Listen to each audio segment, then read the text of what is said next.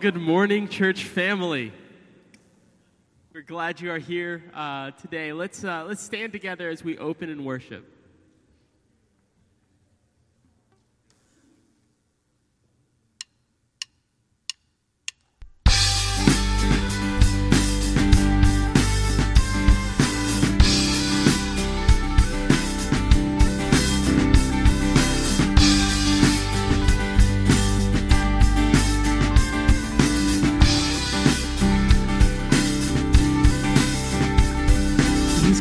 Coming on the clouds.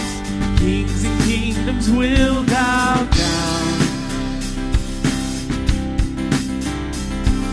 And every chain will break.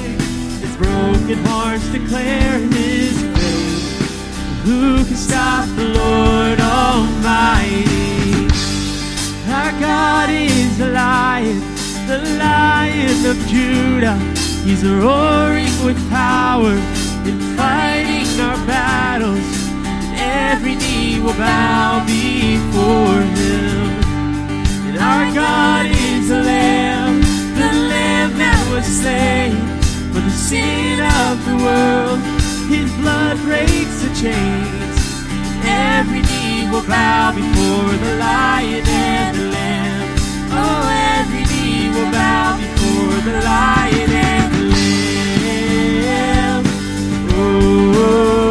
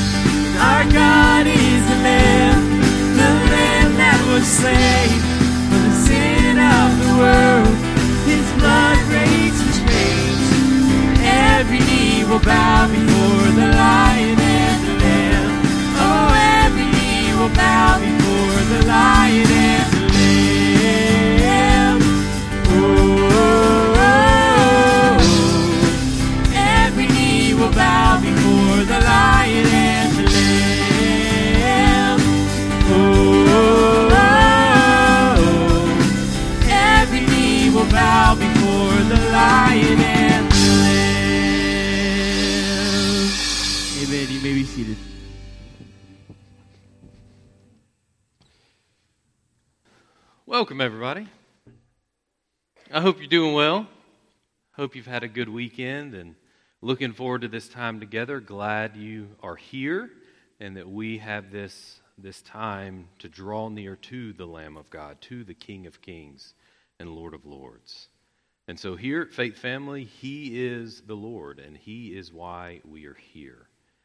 To see Him, to hear from God, and to see Christ high and lifted up.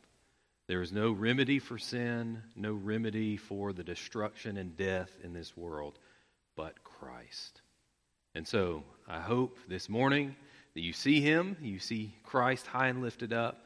As we look at Scripture, we look at uh, who he is and what he has done. And want to extend a welcome to you if you're a visitor and a guest here with us this morning. We're thrilled you are with us and ask that there's a card right in front of you. If you would grab that, share some information with us that we can uh, reach out and contact you. Uh, we'll not contact you every day and pepper you with a bunch of a bunch of spam, uh, but just to have the opportunity to reach out and and uh, be able to see if there's anything we can do, pray for you, answer questions for you. If you would give us that opportunity, we would greatly appreciate that. Uh, so if you would fill that out, drop that in the offering basket on your way out uh, this morning, would greatly appreciate that. All right? So, by way of announcement, some things we've talked about, but just to mention them again at the end of this month, we will uh, next Sunday collect um, school supplies for foster children and foster families. And so those are due back this next Sunday, next week, and will be distributed the 30th, which is a Saturday in two weeks.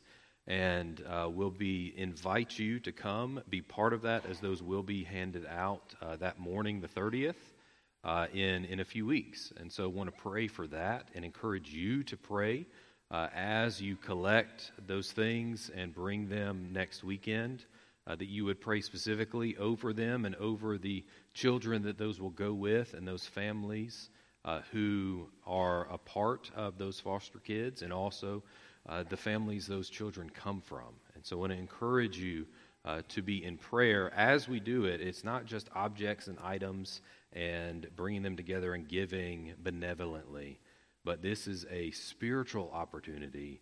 Uh, to give and supply a need that the gospel would be known and Christ would be known uh, through, through these needs being met. And so I want to encourage you to join me in prayer there and also uh, that Saturday the 30th as, as those are given out. Okay?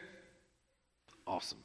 Let's look at our scripture that we've been memorizing from Isaiah 6 and uh, look at this verse, and uh, then we'll pray and we'll continue in worship. Okay?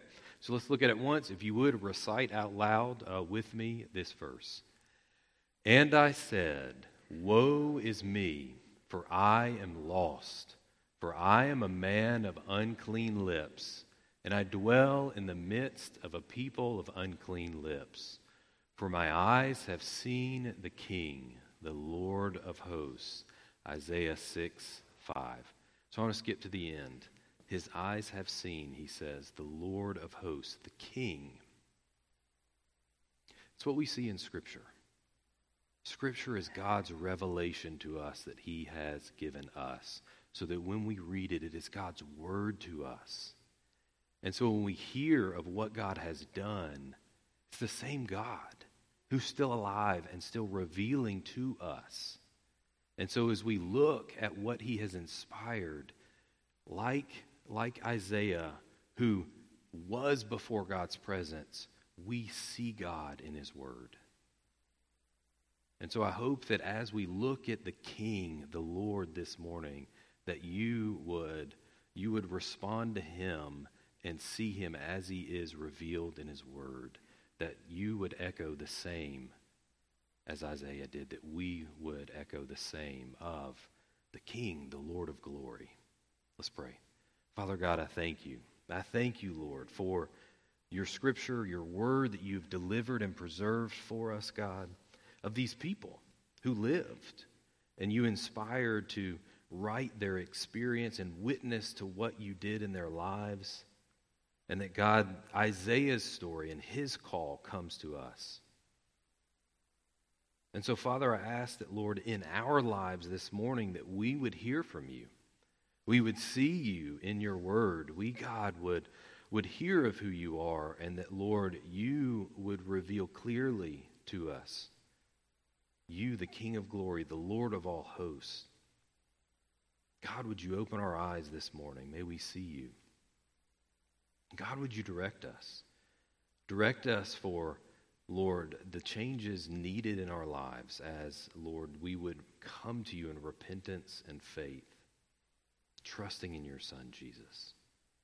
And so, Lord God, would you be with uh, us this morning and also, Lord, the, uh, the foster families we are seeking to support and trust that, Lord, as you have brought them to us, these needs before us, that God, you, Lord, would use these objects and these materials to meet needs, that, Lord, you would be exalted through it. You would be glorified through these school supplies, and that, God, Lord, these, these kids, these children would see you.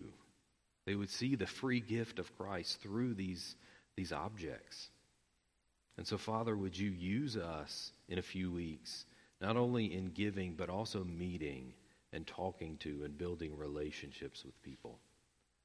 That God, you would use those opportunities, those times of interaction for your glory.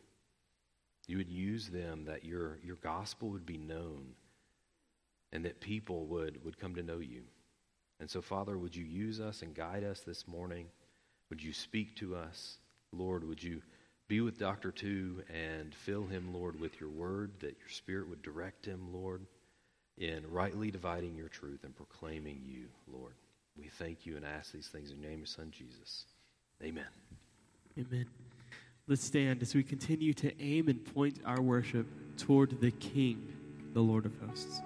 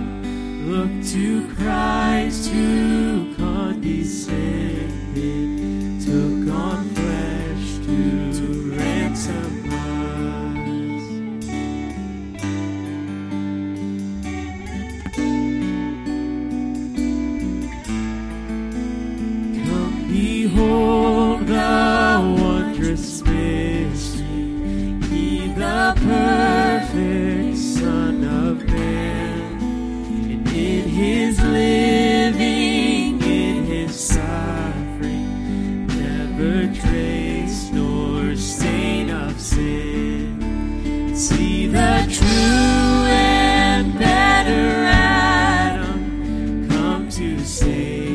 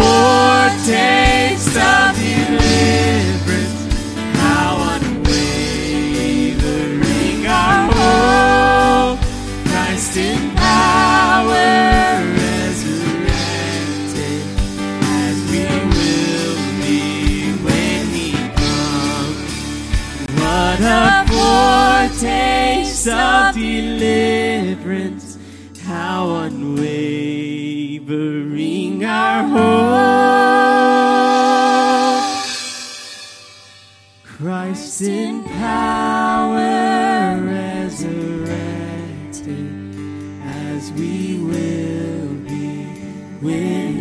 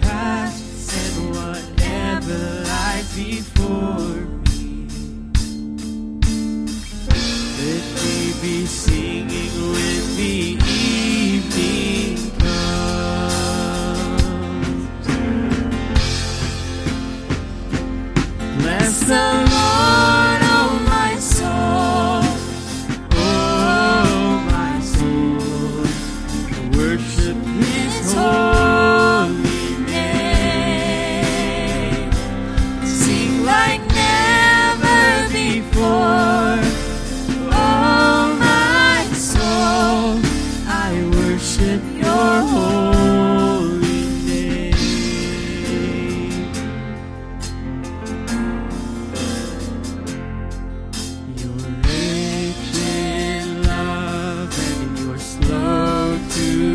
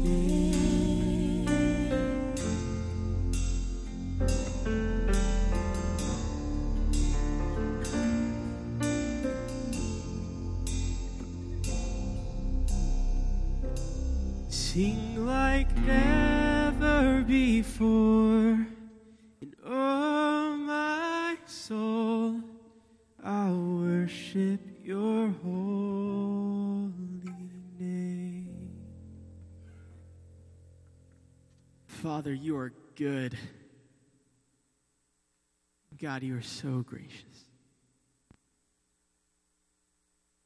What a wonderful mystery that you would send your Son for us to pay the price for our sin, hanging there on a cross in victory. When it looked like defeat, it was victory.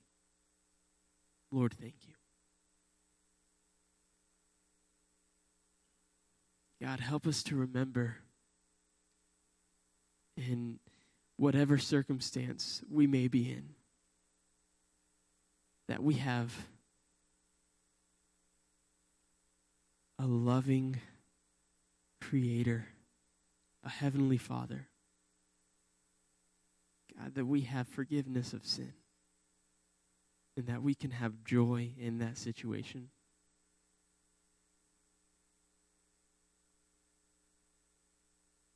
So, Lord, thank you. God, I pray for Dr. Two as he comes to bring the word. Lord, that you will speak through him. God, that your spirit would give him the words to say so that we can leave this building better equipped to be your church, to love those around us. Father, we love you and we praise you. And it's in your name we pray. Amen.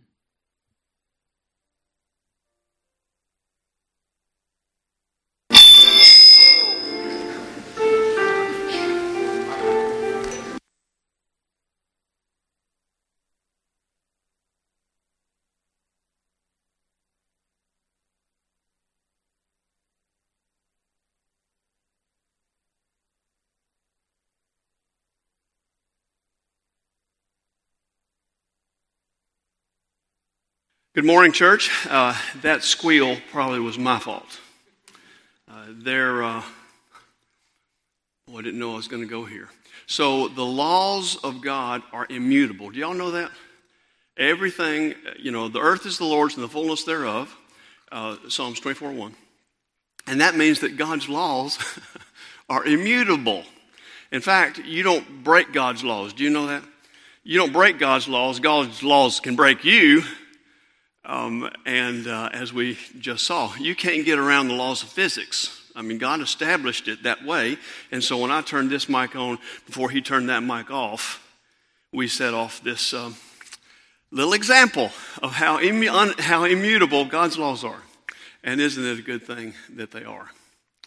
I want you to find in your Bibles a couple of passages of Scripture. We're going to be looking at Romans chapter 6 today, so please find Romans chapter 6 in your Bibles. I'll do the same, not John. And uh, we will, um, but, but do take um, an extra ribbon or a piece of paper or something and uh, find Psalm 116. Psalm 116. And find the little book of Jude. First, second, third John, Jude, Revelation. Find the little book of Jude uh, and, uh, and place something there. We'll need those toward the end of the service today. Romans chapter 6. Again, I invite you, if you are physically able, to stand in reverence of the reading of God's Word and as we look at the first few verses of Romans chapter 6. What shall we say then? Are we to continue in sin that grace may abound? May it never be, by no means. Perish the thought. How can we who died to sin live in it? Uh, do you not know, or don't you know, that all of us who have been baptized into Christ Jesus were baptized into his death? We were buried, therefore, with him by baptism into death, so that as Christ was raised from the dead by the glory of the Father, we too might walk in newness of life. For if we have been united with him in a death like his, we certainly will be united with him in a resurrection like his. We know that our old self is crucified with him so that the sinful body might be destroyed and we might no longer be enslaved to sin. For he who has died is free from sin. But if we have died with Christ, we believe that we shall also live with him. For we know that Christ, being raised from the dead, will never die again. Death no longer has dominion over him. The death he died, he died to sin once for all, but the life he lives, he lives to God, so that you also must consider yourselves dead to sin and alive to God in Christ. Let not sin, therefore, reign in your mortal bodies to make you obey their passions. Do not yield your members to sin as instruments of wickedness, but yield yourselves to God as men who have been brought from death to life and your members of God as instruments of righteousness. For sin will have no dominion over you, since you are not under law, but under grace. Join me one more time in prayer. Our gracious God, your word is eternal, it proclaims truth beyond error, it's absolute. And we want to claim that today we all submit ourselves today, starting with me, as simply uh, conduits through which your spirit can flow. Vessels that clearly are flawed, but you choose to you choose to use us anyway. Praise be God. So, so let us see you today. Let us hear your word today. Uh, uh, uh make its way through my stuttering and stammering, and you proclaim to your people the words of truth. I pray this in the gracious name of Jesus. Amen. Please be seated. Keep your Bibles open, as I said, to Romans chapter 6, and we'll look there in, in a few moments. I, have got to admit that in reflecting on uh, our service last week, and, and it was wonderful, you were a gracious a, a, gracious congregation, especially to someone who's new. See, too many times um, I, I, have gone into churches and I thought I was speaking to God's frozen people and not their chosen people. Um, but, but you were very engaging, and I could tell from where you were and what you were doing and the way you were. You don't know this, but let me give you this clue, especially as you're on the cusp of God's new person coming here. And I've already told you, God has chosen that person. It's your job to get in touch with God so that you can know what God is doing. Uh, but let me give you a clue about your new pastor. You, the congregation, the people of God, you hold the key to the proclamation of the word. Okay? You give your pastor permission to preach or not. It is just that simple. And I want to thank you for what you did for me last week and what I sense you're going to do again today. But as I reflected upon that, I, I admit I, I, felt a bit felt a bit uneasy um, about uh, uh, about matters. Uh, as uh, as we as I left you, I was a bit troubled about that. You know, we I, I, told you that I wanted to look at Scripture about about your new pastor. There's a wonderful passage about leadership in uh, in the um, in the uh, Old Testament. And you know, the Bible says more about leader development than it does leadership development. And I was just so excited about making that application for you about your new pastor. Uh, I told you that there are things you as the church need to be doing, especially now. And, and I'd love to look at that, uh, at that passage with you. Uh, from oddly enough the list of long names in Romans chapter 16, and, and I've not gotten that opportunity. um, because when we came to the Lord's table, that was just too good of an opportunity. And so we looked at, at uh, 1 Corinthians chapter 11 together last week to, to see that Paul was telling the church at Corinth and telling us through the work of the Holy Spirit that we've got to look back to the sacrifice that Jesus made. And in that process, even painfully if necessary, look within to where we are so that those things then position us to look forward until Christ returns and we can continue to proclaim with, with openness and integrity and forcefulness the things, uh, the, the, things that are to come and, and, and what Jesus' life saving gospel is all about. But I'll admit, the, the way that sermon kind of unfolds, it just got a little heavy, didn't it? Uh, you know, when you get when you get to looking seriously at look within to what happens, uh, our our concept of, of, of sin and what we're engaged in became the subject of that uh, of that conversation. It, it led us into this whole line of thinking about: Are we systematically abusing grace? in the process of how we live our lives, which is uh, acting presumptuously upon the love of God. You've got to understand that. When you, as God's child, say, Hey, I'm going to do it anyway, what you're doing is pushing the limit. Now, now you've had children, you've had grandchildren. Don't do such and such. Okay? Um, I haven't told any Elise stories, so I've got one I have to tell. Um, and, and when she was our first child, there was something we did not need her to do, and we said, Do not do it. And she looked at us, and she did it. Because she wanted to see what would happen. You know, it's the way, that's, the, just, that's just the way it works. You know, you, you, push those, you push those limits. I forgot why I was telling that story. Oh, uh, you know, we, we presume upon the goodness and kindness of God that God's not going to do what God says He's going to do. Okay? And, and we, we helped a young toddler know, yes, mom, dad are going to do what they said they were going to do. But so does God. Okay? The wrath of God will come upon us. I don't know. Y'all must have great Sunday school classes. I've only been to one, and, and Wyatt does a wonderful job. And we were on the wrath of God a little bit this morning. There's this great definition, and I've got to get back to the notes, or we will be here all day. Uh, the wrath of God is the judicious application of the consequences of attempting to live contrary to the laws of God. I said a minute ago, you don't break God's laws, God's laws break you.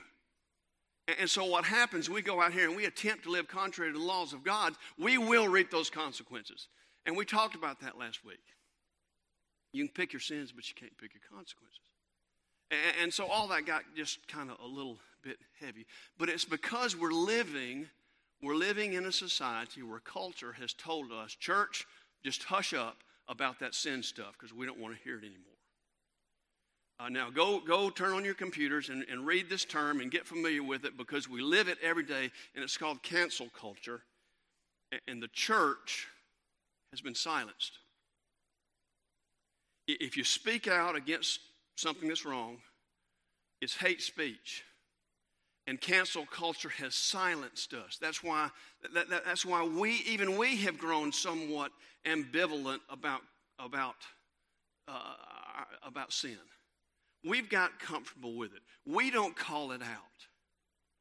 And before long, the words of Jeremiah in 6.15 and, and 8.12 not only can be spoken of, of Judah in the, eighth, in the 6th century, they can be spoken of us when Jeremiah said they don't even know how to blush anymore.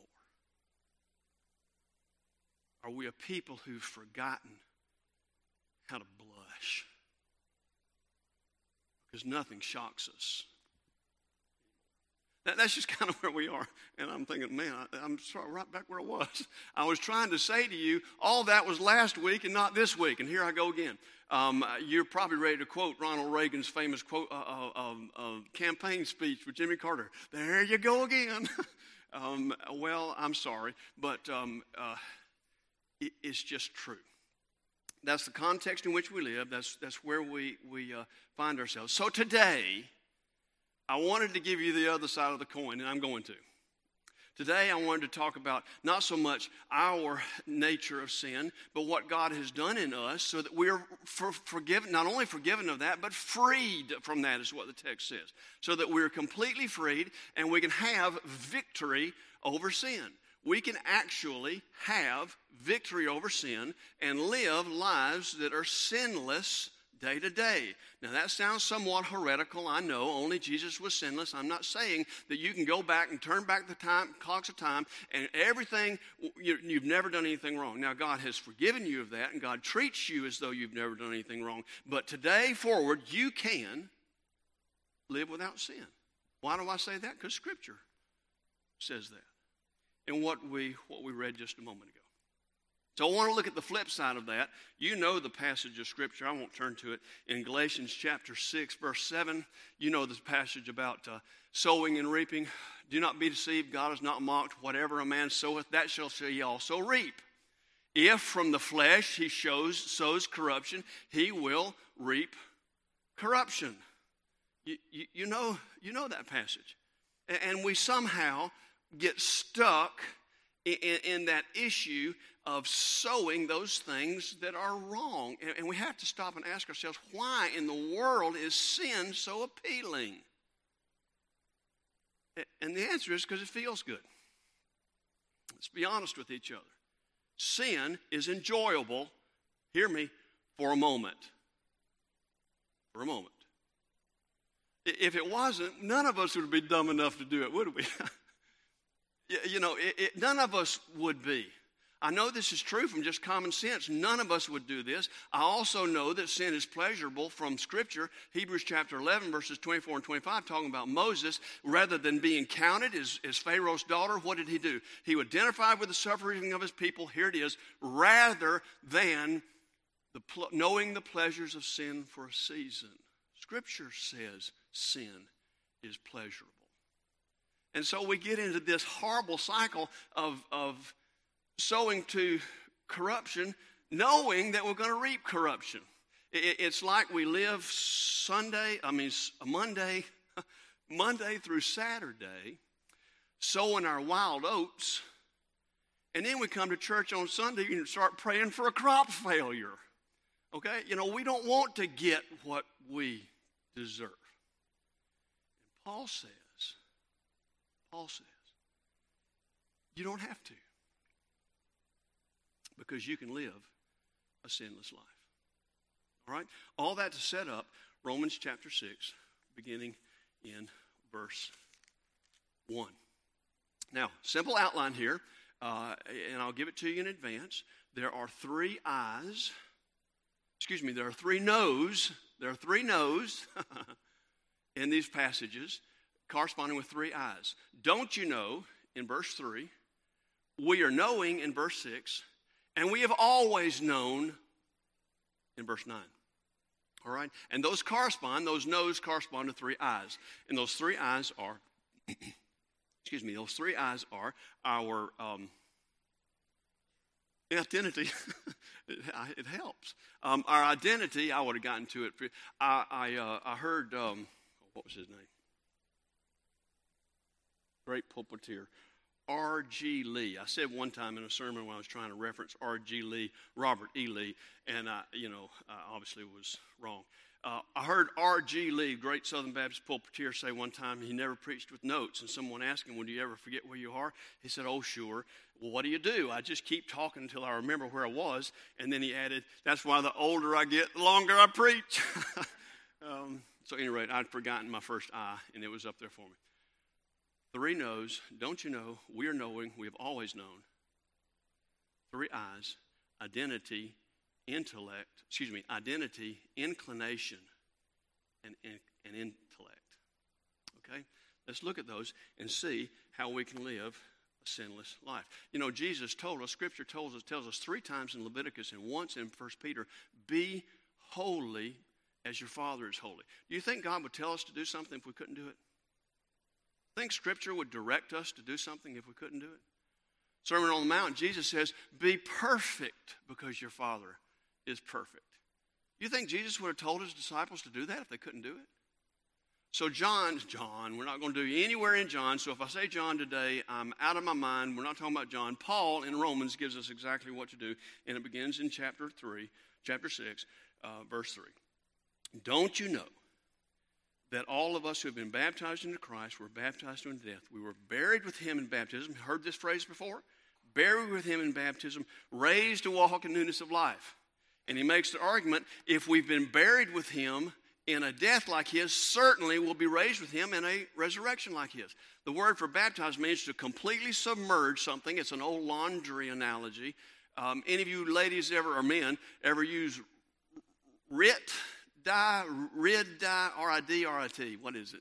R-I-D, D, T, T, RIT. So I had to be a pilgrim in first grade, and the only thing I had was gray pants and had to have black pants, and Mama couldn't go buy black pants, so she um, dyed my gray pants black pants, and I was only the pilgrim that left a trail of black ink across the stage as I. Uh, you, you, you put the cloth into the dye, it goes in one thing, it comes out another. That's the analogy that Paul's making about don't you know that when you've been baptized with Christ, you've been completely changed? Completely changed. And, and so, what happens if we have been buried with him in a death like his? Certainly, we've been raised, resurrected in a life like his. And just as Jesus lives holy and perfect in tune with the Father, so you can live holy and perfect in tune with the Father. Why? Because of what the last part of Galatians uh, 6, 7, and 8 says. All right? So to the Spirit and you'll reap the Spirit. What does the last part of it say? But, if you, I just said it, didn't I? but if you sow to the Spirit, through the Spirit, you'll reap eternal life. We can do those things that bring honor and glory to God and keep us in perfect harmony and union with the Father so that we can live a life that's perfect and complete. All right?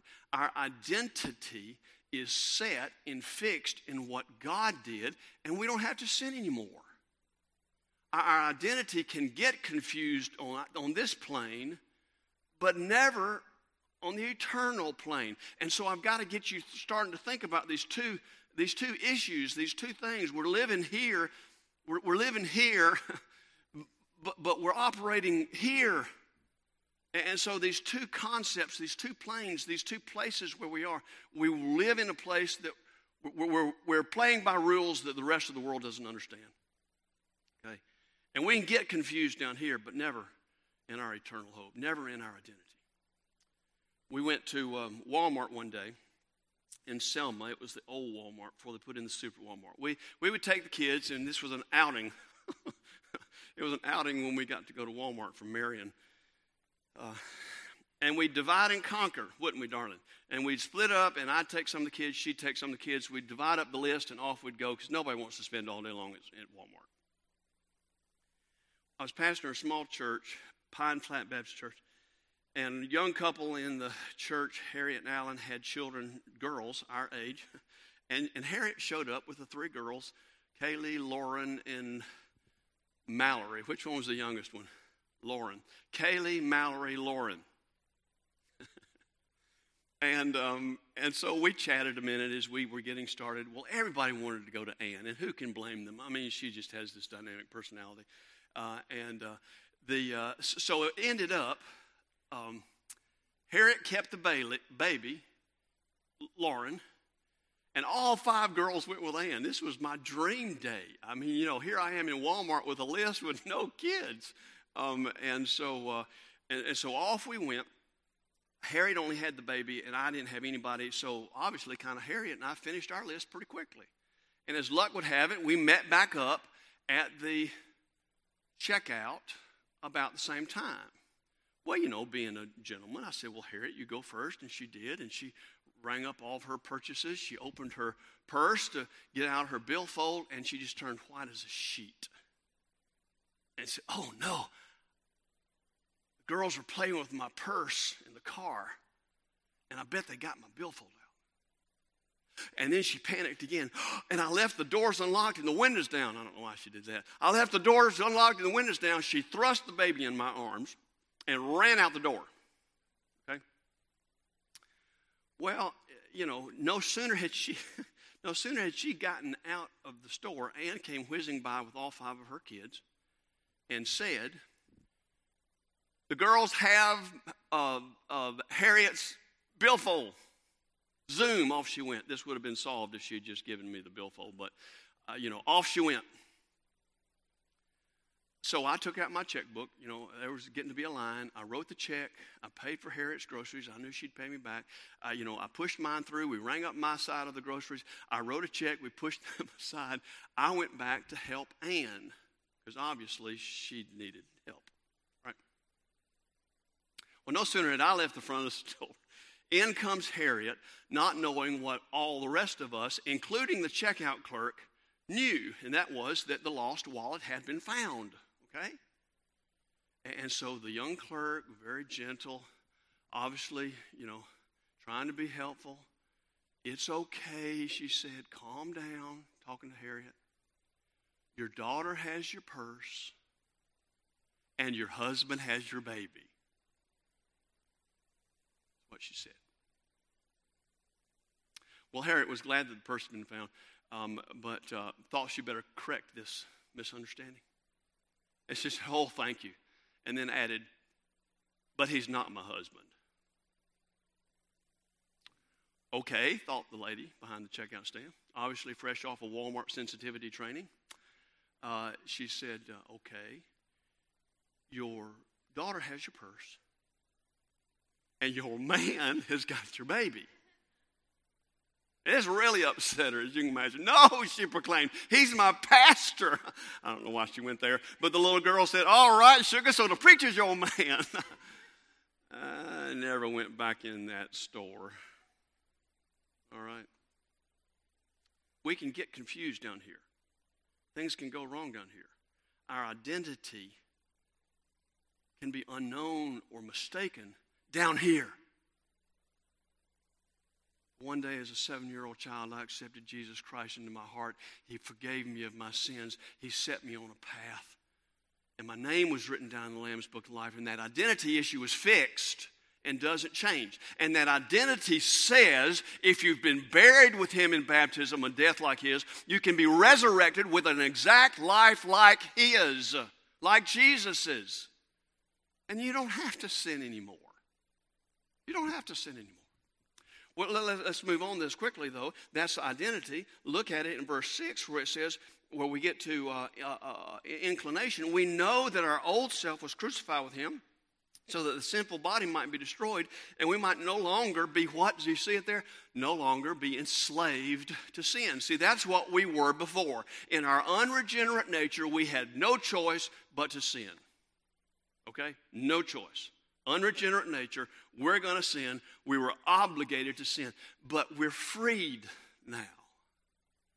Don't you know that your identity is in Christ? And we are knowing, we are knowing that when we died, that our old self was crucified and the sinful body was destroyed. Now, there's two words there that are misleading, and they're the words old and destroyed. I need to explain them a little. There's two different words for old in the New Testament that that, that Paul could have used. One means chronological age. All right, two weeks ago, the week before last Sunday, um, I helped my daughter paint her house, my middle daughter paint her house. And you know, you have to get on the ground and you have to do all the trim on the bottom, and then you have to get on a ladder and you have to cut it in on the top. And, and by the time we'd painted that entire inside of that house, I felt old. Okay? I felt old. I hurt in places I didn't know I could hurt. That's not the word Paul uses. The word Paul uses here is obsolete. Obsolete.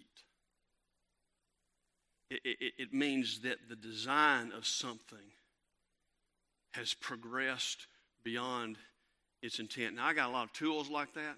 99.9% uh, of the time, I use my cordless battery drill. right, guys? Okay?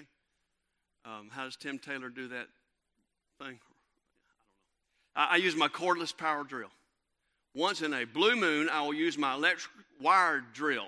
And then I have to stop and go find the chuck and all this because, you know, you don't need those things with a chuckless a battery drill, do you? And just, yip, and you're done. but I have in my collection, it's this thing, and it has a crank on it, and it has a big wheel and a gear here, and it has another big wheel and gear here, and it has a drill down, built, eh, and you do this. You know what? Never use it. Never use it. Why? Because it's obsolete.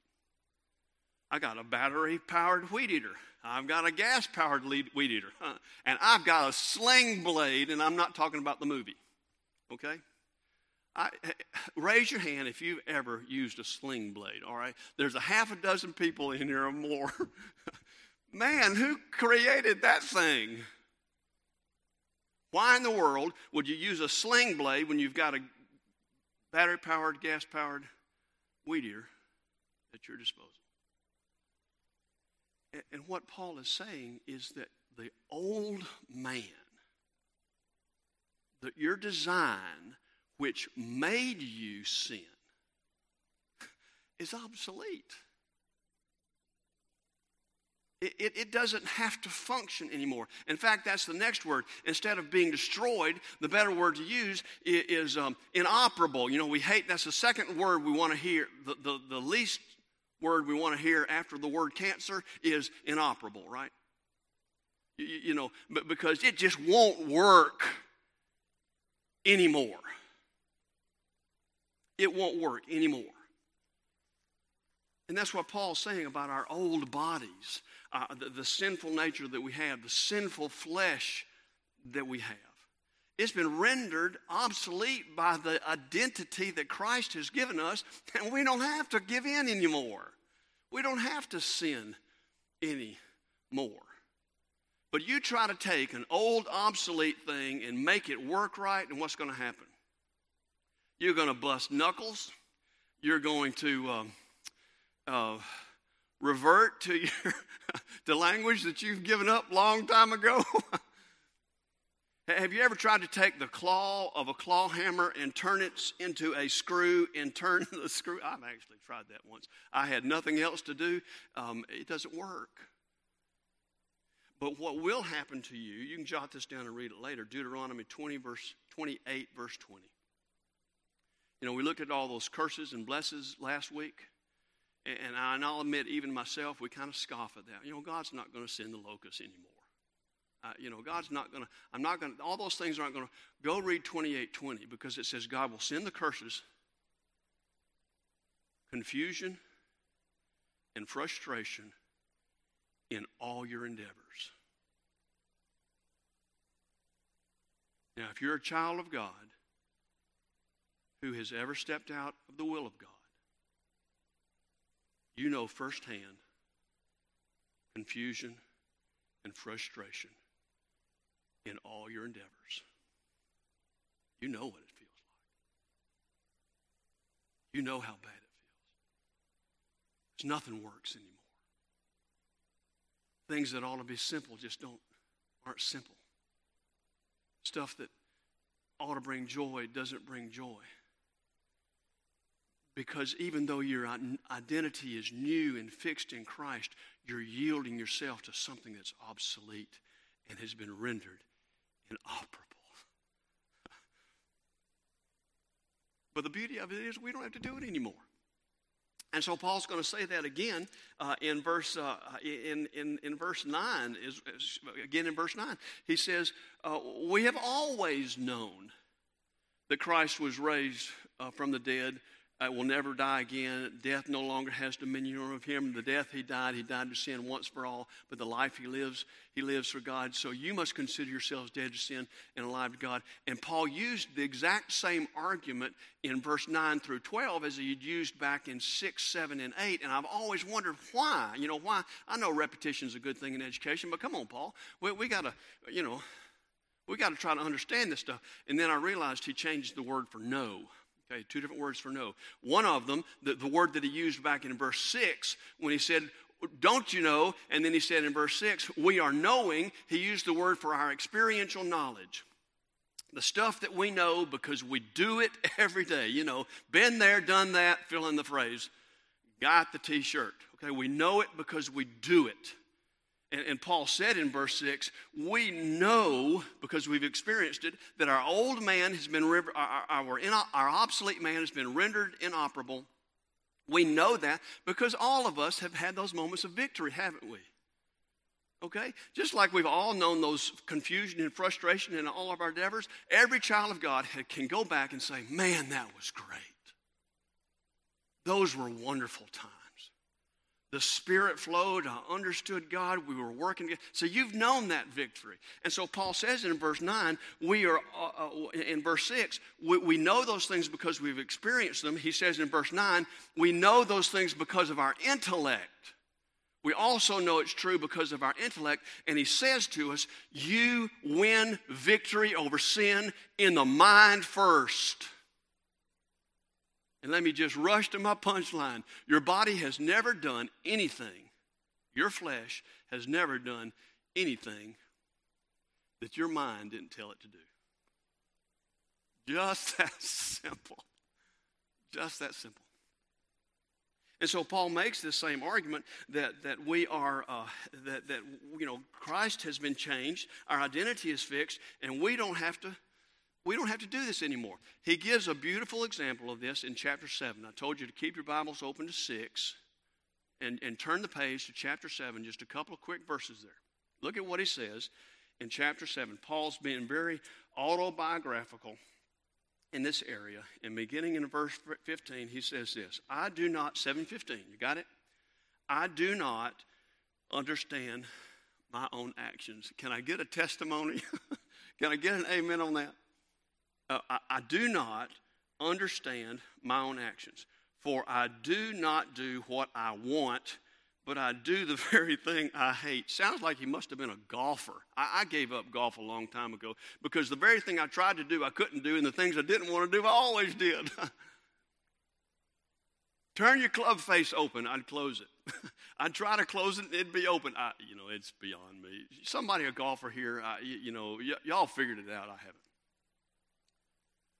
Paul says, I can't do what I want to do. Verse 15. Now, if I do what I don't want, I agree that the law is good, explaining what sin is. So then it is no longer I that do it, but sin which dwelleth in me. For I know that nothing good dwells within me that is in my flesh. I can will what is right, but I can't do it. Now, let me give you a little illustration about what Paul's talking about when he says that, that um, uh, uh, uses this word in 18 Nothing good dwells within me that is within my flesh. Let me give you a real good illustration about the, the sin dwelling in the flesh, okay? And here it is. Uh, one day it was, you know, we're almost ready to go back to school, right? We're getting ready to do the school supply things, and we missed the tax free holiday. And uh, with everybody else on the planet. And so um, the um, Anne had to go get the kids ready for school. She said, Okay, I'll take the kids. It's another divide and conquer story. I'll take the kids to get them ready for school. You stay here, you know, clean the house, you know, clean all the toilets, mop all the floors, uh, you know, do all the laundry that had piled up, you know, and anything else you need to do. Uh, right, like I'm going to get my stuff in that list. So, so she left and off I started, and I did them all. I did it all. I, I, I don't like to cut my grass until the dew dries off of it, so I got all the house scrubbed and mopped and cleaned, and it just everything was perfect. And then I went outside and I mowed and I edged and I put away the tools. And I had some times where I washed the cars. I mean, it was a great day. I was getting a lot done. After a while, I was kind of tired, right? And so I went in. It's about time for the Alabama game to come on, and I sat down, started watching a little football game. In walks Ann. I hadn't sat down all day long. She hadn't sat down all day long either. You know, she's hazzled. The kids are hazzled. Um, hazzled. Razzled, thank you. Um, uh, put the wrong, the emphasis on the wrong syllable there, didn't I? And, and so obviously tensions were high.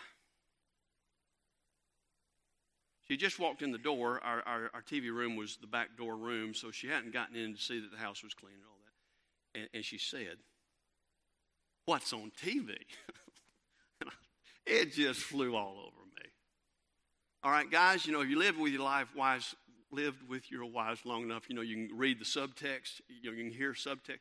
And she didn't say, What are you watching? She said, What in the world are you doing sitting down? When I've been working on my, you know, working with these kids all day long, I'm beat, I'm tired, I've drugged them all over. You know, Clara won't buy anything. uh, our middle daughter, it was so hard to shop for her. What's on TV? You know what I said? Dust. That wasn't my finest moment. We don't. Um, we don't care if you sign your name in the dust on our furniture. We just ask for the courtesy that you don't put a date by it. That's a little embarrassing. All right. Now, so here's dust. Have you ever gotten rid of dust in your house? You can dust. I could have dusted that morning, and it would have been dusty by the time she walked in.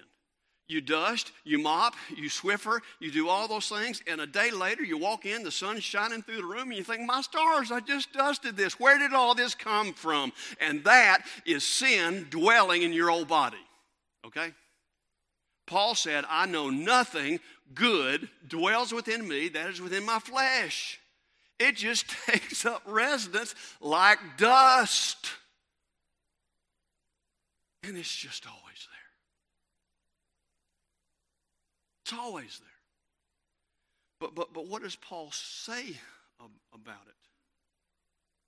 What does Paul say about this constant indwelling, uh, uh, this constant presence of sin dwelling within our old bodies, which we've already established are obsolete and they've been rendered inoperable. But what does Paul say about them staying there? Look at it continue in verse 19. For I do not do the good I want to do, but the evil I do not want is what I do. Now, if I do what I do not want, it is no longer I that do it, but sin that dwells within me. So I find it a law. Little, little, no, no article, so it's not talking about the Ten Commandments. I, I, I find it to be a axiom I find it to be objective truth. Okay, that's what he's saying when he uses the word law. I find it to be a law that when I want to do right, evil lies close at the hand. Listen to his frustration in 22. For I delight in the law of God. Now that's the big L. I delight in the law of God in my inmost self, but I see in my members another law at war with what? Look at it there. Look at it in your text.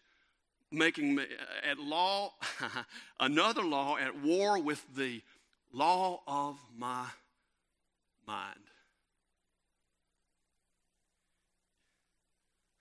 Making me captive to the law of sin and death, which is in my members. There is a battle. There is a battle between our inclination to sin, back in verse 6, and our intellectual command over sin in verses 9. And Paul says there's this constant struggle making me captive to the law of sin. And look at it as he goes on. What can deliver me from this body of death? Is that what it says in verse um, um, in verse 24? Wretched man that I am, who can, excuse me, wretched man that I am, what can deliver me? I already messed up my little emphasis there. Uh, you, know, you know, how can I be delivered? What system can deliver me? That's not what it says in verse 24, is it? You see it there. Wretched man that I am, who, who can deliver me? Thanks be to God, it's Jesus Christ. And that's just one of those amen, hallelujah moments in Scripture, y'all. Jesus Christ, we've been buried with him in death, we're raised with him in life, we've been given a new identity. Our inclination is to sin, but we're not, in, we, you know, we may be inclined to sin, but we're no longer obligated to sin. And because of, because of the mind that God gives us, we can hold sin, our, our old bodies, our inoperable, obsolete bodies, we can hold them at bay because we're so good? Because I'm so because I'm so good? No. But because the Holy Spirit dwells within me. And if I say, Jesus Christ, I need you to handle this one today. I, I see it coming, God. You take care of it. I, it, it's just around the bend, God. I, I notice it. I, I know the pattern. I've lived it, remember? I've experienced it. I've known the frustration. I've known the confusion. I, I know what's about to happen, God. You do it. You know what? God will do it. Who can deliver me? Thanks be to God, as Christ Jesus our Lord. We simply do not have to sin. So, real quickly, I want to give you three applications um, of this. Three, three words, and we're going to put them up on the screen for you to understand. How do I go about this? Now, Paul's laid the groundwork. We said all these things. We understand what this is. How do we, how do, we do this? The first thing I want to ask you to do is to recognize you're a struggler. Just recognize we're going to struggle in this. Our old body, we haven't gotten rid of it. The old Adamic nature is still there. And if I don't hold it in check by the law of my mind that God has given me, it's going to rise up again. Okay? It's going to do that. We're a struggler. And I'm convinced of this one fact. If we would tell honestly and candidly, if we would tell the lost and dying world, hey, I'm a struggler too, can I tell you about how Jesus helps me? we'd win the world for Jesus Christ. If we would admit we're struggling too, they'd listen to what we have to say. Okay? First thing is that we need to uh, just acknowledge that we're, we're, we're strugglers and that we have good days, we have bad days, we have victorious moments, we have defeats. But we understand that the identity within us positions us, positions us to succeed. That's the next thing. Position yourselves to have victory. Okay, position yourself to have victory. Zechariah 4 6, you can jot that down and read it later, says, Not by might nor by power, but by your spirit, O Lord. See, that's the key. Position yourself to succeed by saying to the Holy Spirit, Look, you've got to carry this freight for me. You've got to be the one doing this for me. Paul said it very plainly in chapter 7, verse 18, that we read just a moment ago. I know that nothing good dwells within me, that is in my flesh. I can will what is right. Here it is. But I cannot do it. Position yourself to succeed by acknowledging, first and foremost, uh, uh, uh, position yourself to, to live sinless life by acknowledging that you're a struggler, and then position yourself to succeed by, by letting God do this. I can't do it myself, but Holy Spirit, you can. Holy Spirit, you can do this. And, and then finally, use Scripture. What a novel idea. Church of the living God. It's what Jesus did when he was tempted. Jesus was tempted three times and he quoted Scripture to Satan. Satan had to leave him for a season. See, it's coming back. Remember Arnold Schwarzenegger's famous line, I'll be back. you know, sin's coming back. The temptation's coming back. As long as we're on this side of the Jordan River, we're going to struggle. Okay? So quote scripture. Let me give you a couple. Galatians 5, 16. King James Bible is a wonderful translation, but it missed this one. It quoted two commandments. In 5.16, Galatians 5.16, it said, do not uh, uh, walk by the Spirit, command number one, do not gratify the desires of the flesh, commandment number two. That's the way King James reads. But it's a simple future. Walk in the Spirit, and you will not gratify the desires of the flesh. You see that temptation coming? God, I want to walk in the Spirit right now. This moment, I need your Spirit. I'm going to walk in the Spirit, and I know that when I'm walking in the Spirit, I'm not going to gratify the desires of the flesh. This is where I need you to have uh, uh, uh, Psalms 116.8. This is a great verse for your struggles. 116.8. I have delivered, uh, as it says, he, I'm sorry, he. He, he, he. You. the psalmist is speaking to God. You had my pronoun wrong and I knew it. You have delivered my soul from death. Okay? There's salvation. You've delivered my soul from death and my feet from stumbling. And there's victory over sin.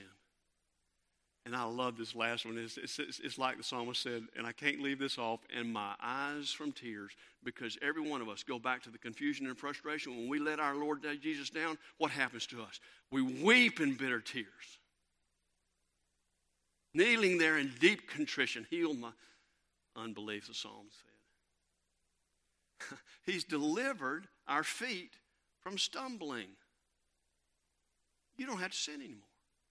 And, and, and so finally, there's that beautiful benediction in Jude chapter 24, uh, uh verse 24 Jude. Memorize it, learn it, substitute your name in there for it. Okay? And here it is. Know to him, now to him who is able to keep you from stumbling. Hear it there? To him who, Jesus Christ, Holy Spirit, God the Father, to him who is what? Maybe to him who on Tuesdays can, to him who, you know, no. He's able. To him who is able to what? Keep you from stuff. And then it gets even better. And what? And present you blameless in the day of Christ Jesus. To him be all honor and glory and praise forever and ever. Amen. You don't have to sin anymore. I don't have to sin anymore. We can live lives every day victorious over sin because of what Jesus Christ has done. Okay? We're going to stand and sing a hymn of invitation. Our musicians are going to come, and Matthew's going to be here at the front with you. I, am serious when I talk about admitting that we're struggling. I struggle just like you do. And, and when we acknowledge that to each other in the church of Jesus Christ, there is a strength there. And you may need to come take your minister's hand and say, Pray with me. You don't have to tell him what it's about. God knows. You may feel like you need to. I'm struggling with, and just tell him. He'll keep it confidential. God knows anyway. you may say to me today, you know, Brother Mark, I've lived my whole life with that kind of frustration because Jesus Christ hasn't changed my identity. Don't wait another day. You may have been in this church for years. Don't wait another day. Accept the forgiveness that only Christ can provide and come down here, take Matthew's hand and say, Pray with me. I need to receive Jesus you, you may just need to say, I've got a burden for somebody else. Come and pray with him for just a moment. But however God leads, as our ministers speak, you respond to Jesus.